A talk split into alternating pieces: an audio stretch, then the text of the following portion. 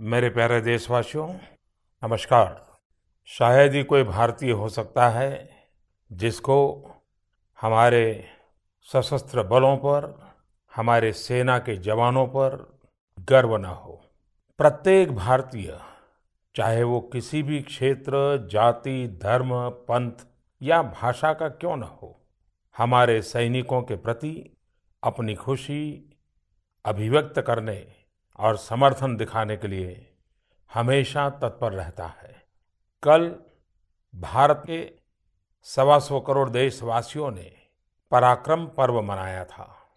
हमने 2016 में हुई उस सर्जिकल स्ट्राइक को याद किया, जब हमारे सैनिकों ने हमारे राष्ट्र पर आतंकवाद की आड़ में प्रॉक्सी वॉर की धृष्टता करने वालों को मुँह तोड़ जवाब दिया था। देश में अलग अलग स्थानों पर हमारे सशस्त्र बलों ने एग्जीबिशंस लगाए, ताकि अधिक से अधिक देश के नागरिक, खासकर युवा पीढ़ी, यह जान सके कि हमारी ताकत क्या है, हम कितने सक्षम हैं और कैसे हमारे सैनिक अपनी जान जोखिम में डाल करके हम देशवासियों की रक्षा करते हैं। पराक्रम पर्व जैसा दिवस युवाओं को हमारी सशस्त्र सेना के गौरवपूर्ण विरासत की याद दिलाता है और देश की एकता एवं अखंडितता सुनिश्चित करने के लिए हमें प्रेरित भी करता है। मैंने भी वीरों की भूमि राजस्थान के जोधपुर में एक कार्यक्रम में भाग लिया। अब यह तय हो चुका है कि हमारे सैनिक उन सबको मुँह तोड़ जवाब देंगे जो हमारे राष्ट्र में शांति एवं उन्नति के माहौल को नष्ट करने का प्रयास करेंगे। हम शांति में विश्वास करते हैं और इसे बढ़ावा देने के लिए प्रतिबद्ध हैं। लेकिन सम्मान से समझौता करके और राष्ट्र की संप्रभुता की कीमत पर कतई नहीं। भारत सदा ही शांति के प्रति वचनबद्ध और समर्पित रहा है। बीसवीं सदी में दो विश्व युद्धों में हमारे एक लाख से अधिक सैनिकों ने शांति के प्रति अपना सर्वोच्च बलिदान दिया और यह तब जब हमारा उस युद्ध से कोई वास्ता नहीं था। हमारी नज़र किसी और की धरती पर कभी भी नहीं थी। यह तो शांति के प्रति हमारी प्रतिबद्धता थी। कुछ दिन पहले ही 23 सितंबर को हमने इजराइल में हैफा की लड़ाई के 100 वर्ष पूरे होने पर मैसूर, हैदराबाद और जोधपुर लेंसर्स के हमारे वीर सैनिकों को याद किया। जिन्होंने आक्रांताओं से हाइफा को मुक्ति दिलाई थी। यह भी शांति की दिशा में हमारी सैनिकों द्वारा किया गया एक पराक्रम था। आज भी यूनाइटेड नेशंस के अलग अलग पीस कीपिंग फोर्सेस में भारत सबसे अधिक सैनिक भेजने वाले देशों में से एक है। दशकों से हमारे बहादुर सैनिकों ने ब्लू हेलमेट पहन विश्व में शांति कायम रखने में अहम भूमिका निभाई है। मेरे प्यारे देशवासियों, आसमान की बातें तो निराली होती ही हैं। इसमें कोई आश्चर्य नहीं कि आसमान में अपनी शक्ति का परिचय देकर के भारतीय वायुसेना ने हर देशवासी का ध्यान अपनी ओर खींचा है। हमें सुरक्षा का एहसास दिलाया है।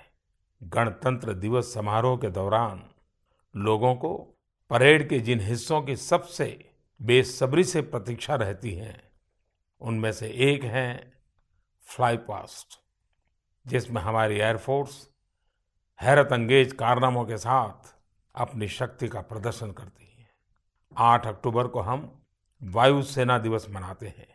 1932 में छह पायलट और 19 वायु सैनिकों के साथ एक छोटी सी शुरुआत से बढ़ते हुए हमारी वायुसेना आज 21वीं सदी की सबसे साहसिक और शक्तिशाली एयरफोर्स में शामिल हो चुकी है। यह अपने आप में एक यादगार यात्रा है। देश के लिए अपनी सेवा देने वाले सभी एयर वॉरियर्स और उनके परिवारों का मैं अपने हृदय की गहराई से अभिनंदन करता हूँ। 1947 में जब पाकिस्तान के हमलावरों ने एक अप्रत्याशित हमला शुरू किया तो यह वायुसेना ही थी। जिसने श्रीनगर को हमलावरों से बचाने के लिए यह सुनिश्चित किया कि भारतीय सैनिक और उपकरण युद्ध के मैदान तक समय पर पहुँच जाए। वायुसेना ने 1965 में भी दुश्मनों को मुँह तोड़ जवाब दिया। 1971 बांग्लादेश की स्वतंत्रता की लड़ाई कौन नहीं जानता है।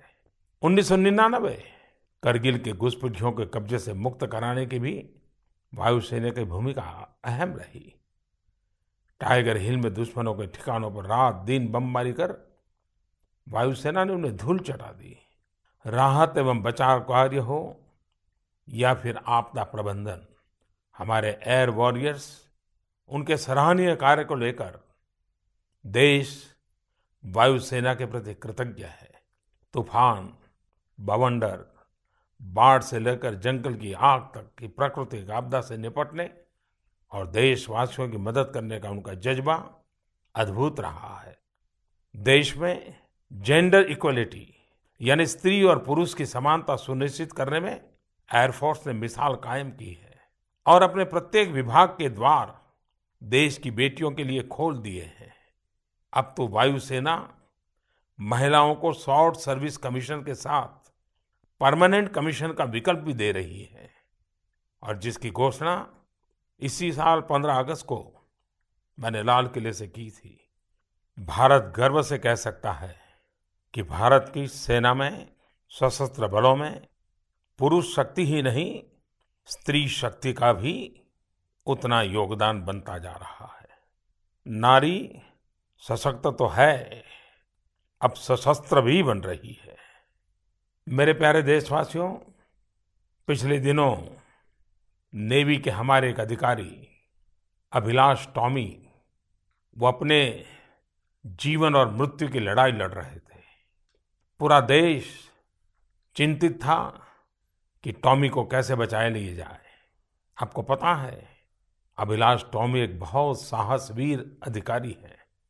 वे अकेले कोई भी आधुनिक टेक्नोलॉजी बिना की एक छोटी सी नाव लेकर के विश्व भ्रमण करने वाले पहले भारतीय थे।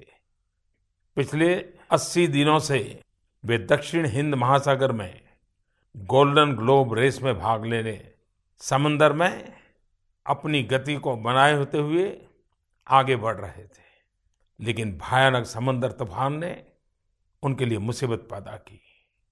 लेकिन भारत की नौसेना का एक वीर समुन्दर के बीच अनेक दिनों तक जूझता रहा, जंग करता रहा।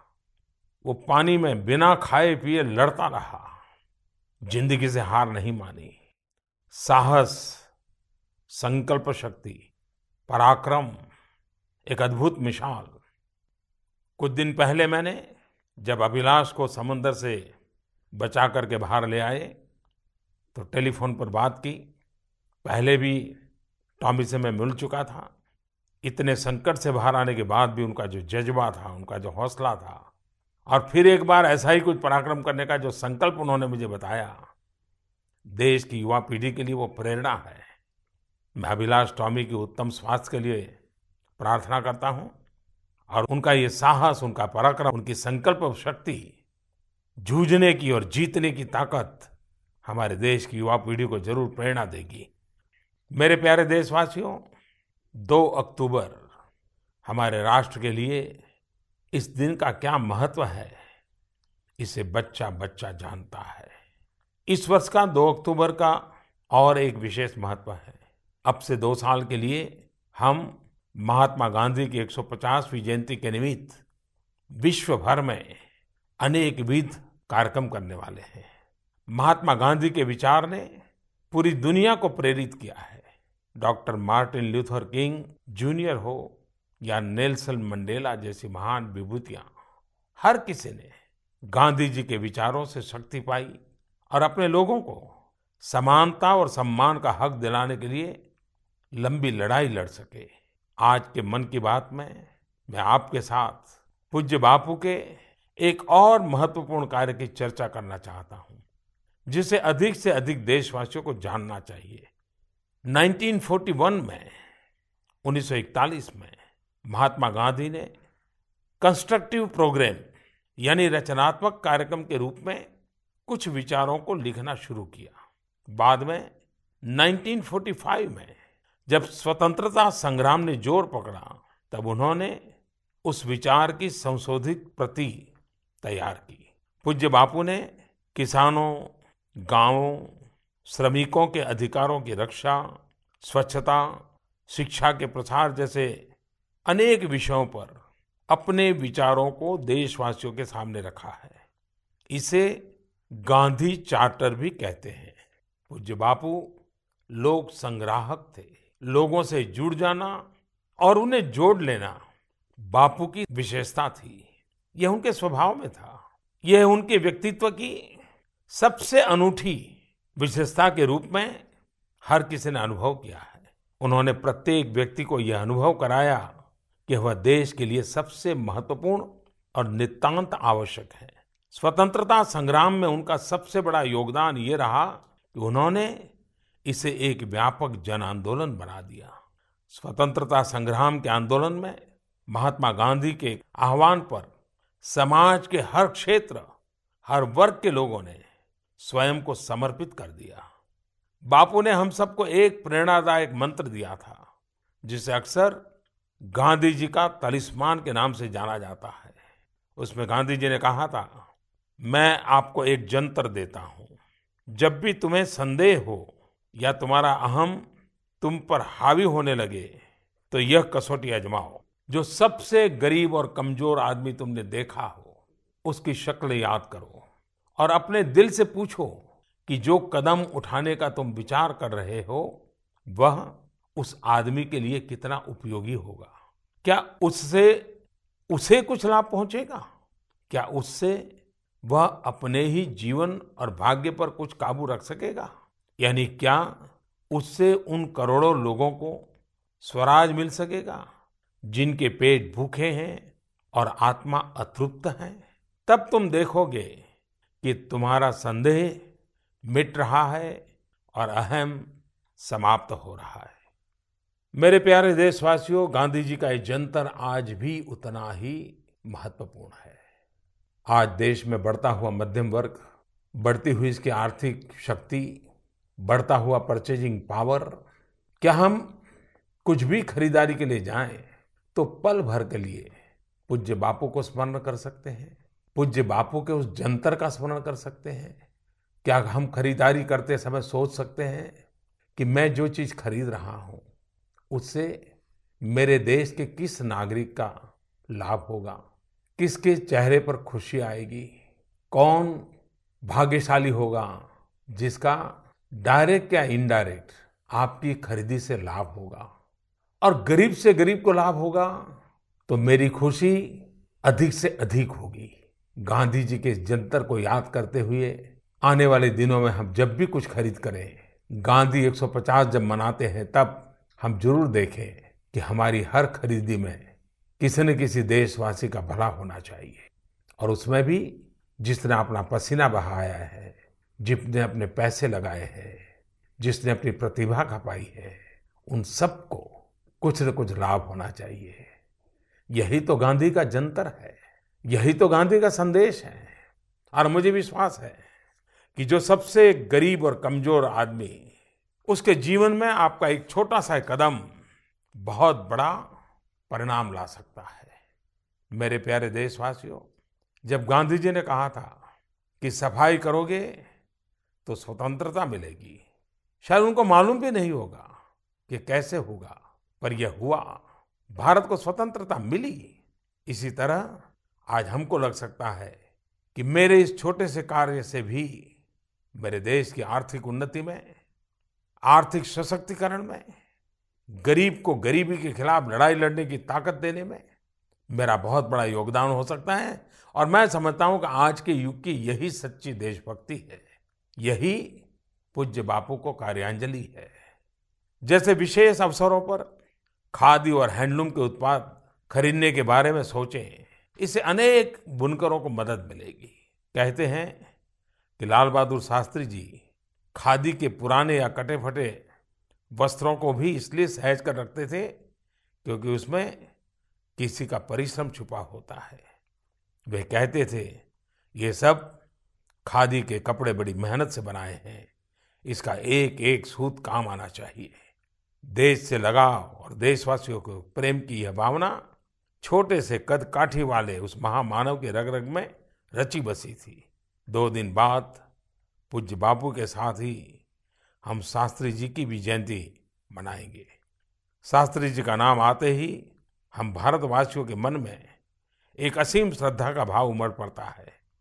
उनका सौम्य व्यक्तित्व हर देशवासी को सदा ही गर्व से भर देता है। लाल बहादुर शास्त्री जी की यह विशेषता थी कि बाहर से वे अत्यधिक विनम्र दिखते थे, परंतु भीतर से चट्टान की तरह दृढ़ निश्चयी थे। जय जवान, जय किसान का उनका नारा, उनके इसी विराट व्यक्तित्व की पहचान है। राष्ट्र के प्रति उनकी निस्वार्थ तपस्या का ही प्रतिफल था कि लगभग डेढ़ वर्ष के संक्षिप्त कार्यकाल में वे देश के जवानों और किसानों को सफलता के शिखर पर पहुँचने का मंत्र दे गए। मेरे प्यारे देशवासियों, आज जब हम पूज्य बापू का स्मरण कर रहे हैं तो बहुत स्वाभाविक है कि स्वच्छता की बात किए बिना रह नहीं सकते। 15 सितंबर से स्वच्छता ही सेवा एक अभियान प्रारंभ हुआ। करोड़ों लोग इस अभियान में जुड़े और मुझे भी सौभाग्य मिला कि मैं दिल्ली के अंबेडकर स्कूल में बच्चों के साथ स्वच्छता श्रमदान करूँ। मैं उस स्कूल में गया जिनकी नींव खुद पूज्य बाबा साहब ने रखी थी। देश भर में हर तबके के लोग इस पंद्रह तारीख को इस श्रमदान से जुड़े। संस्थाओं ने भी इसमें बढ़ चढ़ करके अपना योगदान दिया। स्कूली बच्चों कॉलेज के छात्रों एनसीसी, एनएसएस, युवा संगठन मीडिया ग्रुप्स कॉरपोरेट जगत सभी ने सभी ने बड़े पैमाने पर स्वच्छता श्रमदान किया। मैं इसके लिए इन सभी स्वच्छता प्रेमी देशवासियों को हृदयपूर्वक बहुत बहुत बधाई देता हूँ। आइए सुनते हैं एक फ़ोन कॉल।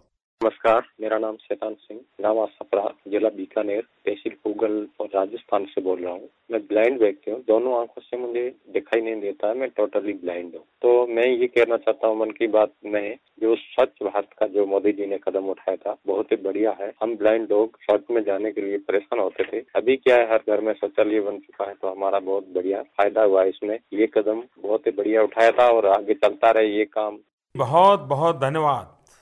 आपने बहुत बड़ी बात कही।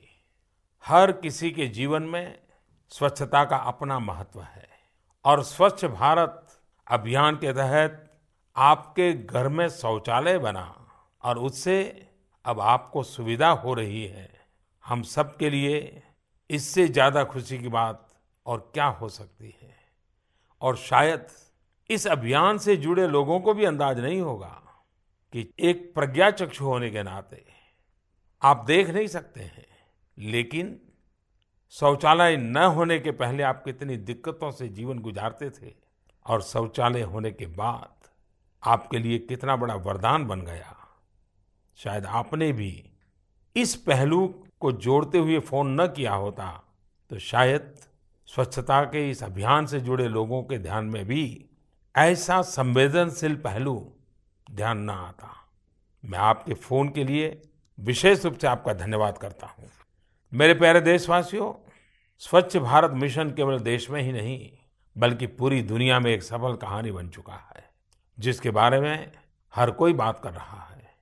इस बार भारत इतिहास में दुनिया का सबसे बड़ा स्वच्छता सम्मेलन आयोजित कर रहा है।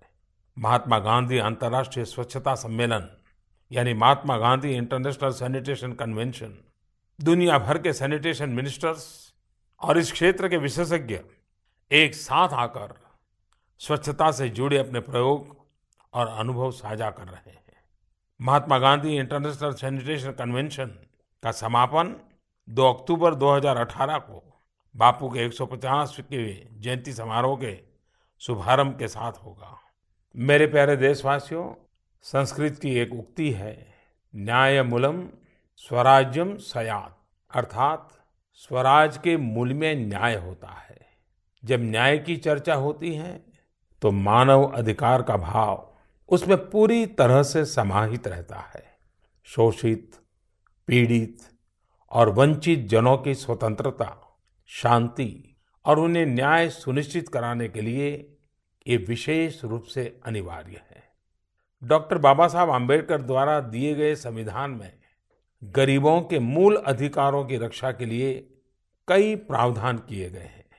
उन्हीं के विजन से प्रेरित होकर 12 अक्टूबर 1993 को राष्ट्रीय मानव अधिकार आयोग, यानी national human rights commission, NHRC, का गठन किया गया था।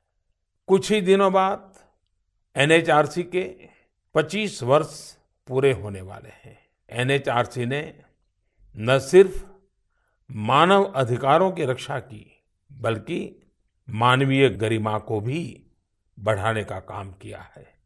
हमारे प्राण प्रिय नेता, हमारे देश के पूर्व प्रधानमंत्री श्रीमान अटल बिहारी वाजपेयी जी ने स्पष्ट रूप से कहा था कि मानव अधिकार हमारे लिए कोई पराई अवधारणा नहीं है। हमारे राष्ट्रीय मानवाधिकार आयोग के प्रतीक चिन्ह में वैदिक काल का आदर्श सूत्र, सर्वे भवंतु सुखिनः अंकित है। एनएचआरसी ने मानव अधिकारों को लेकर व्यापक जागरूकता पैदा की है। साथ ही इसके दुरुपयोग को रोकने में भी सराहनीय भूमिका निभाई है। 25 साल की इस यात्रा में उसने देशवासियों में एक आशा, एक विश्वास का वातावरण पैदा किया है। एक स्वस्थ समाज के लिए उत्तम लोकतांत्रिक मूल्यों के लिए मैं समझता हूँ एक बहुत बड़ी आशास्पद घटना है। आज राष्ट्रीय स्तर पर मानवाधिकार के काम के साथ साथ 26 राज्य मानवाधिकार आयोग भी गठन किया है। एक समाज के रूप में हमें मानवाधिकारों के महत्व को समझने और आचरण में लाने की आवश्यकता है। यही सबका साथ, सबका विकास का आधार है।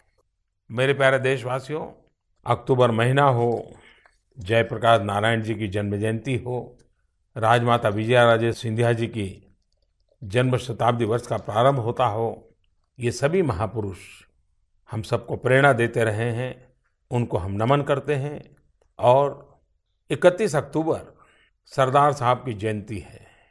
मैं अगली मन की बात में विस्तार से बात करूँगा, लेकिन आज मैं ज़रूर इसलिए उल्लेख करना चाहता हूँ कि कुछ वर्षों से सरदार साहब की जन्म जयंती पर 31 अक्टूबर को रन फॉर यूनिटी हिंदुस्तान के हर छोटे मोटे शहर में, कस्बों में, गाँवों में एकता के लिए दौड़ इसका आयोजन होता है। इस वर्ष भी हम प्रयत्नपूर्वक अपने गाँव में, कस्बे में, शहर में, महानगर में रन फॉर यूनिटी को ऑर्गेनाइज करें। एकता के लिए दौड़, यही तो सरदार साहब का उनको स्मरण करने का उत्तम मार्ग है, क्योंकि उन्होंने जीवन पर देश की एकता के लिए काम किया। मैं आप सबसे आग्रह करता हूँ कि इकतीस अक्टूबर को रन फॉर यूनिटी के ज़रिए समाज के हर वर्ग को, देश की हर इकाई को एकता के सूत्र में बांधने के हमारे प्रयासों को हम बल दें और यही उनके लिए अच्छी श्रद्धांजलि होगी। मेरे प्यारे देशवासियों नवरात्रि हो दुर्गा पूजा हो, विजयादशमी हो, इस पवित्र पर्वों के लिए मैं आप सबको हृदयपूर्वक बहुत बहुत शुभकामनाएँ देता हूँ। धन्यवाद।